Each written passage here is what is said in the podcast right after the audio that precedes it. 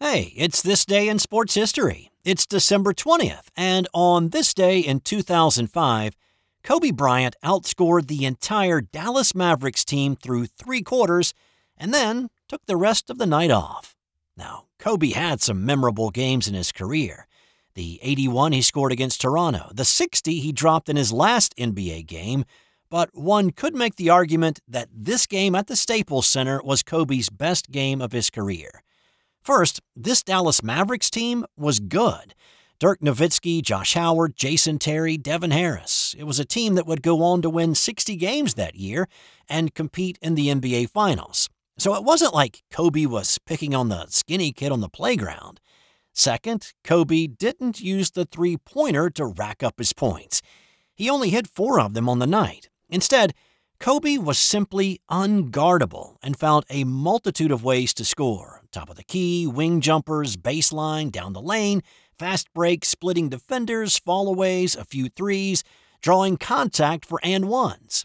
But even though Kobe was having a great night, the idea that this was a special, one of a kind night wasn't evident with 3.32 to play in the third. Kobe had 48 as he stepped to the free throw line. The Mavericks had 57.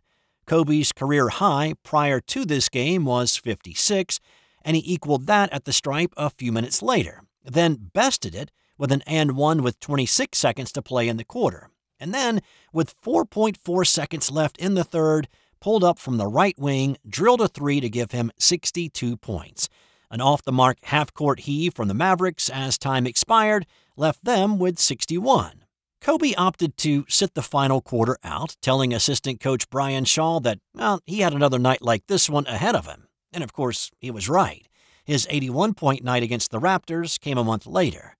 The Lakers won the game 112 to 90 over the Mavericks. Kobe was the only Laker in double figures, hitting 18 of 31 from the field, 4 of 10 from 3, and 22 of 25 from the free throw line. And with that, on this night, Kobe Bryant became the only player in NBA history to outscore another team through three quarters.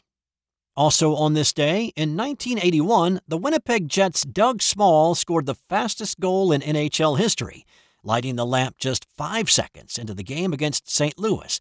That has since been equaled twice, but not bested.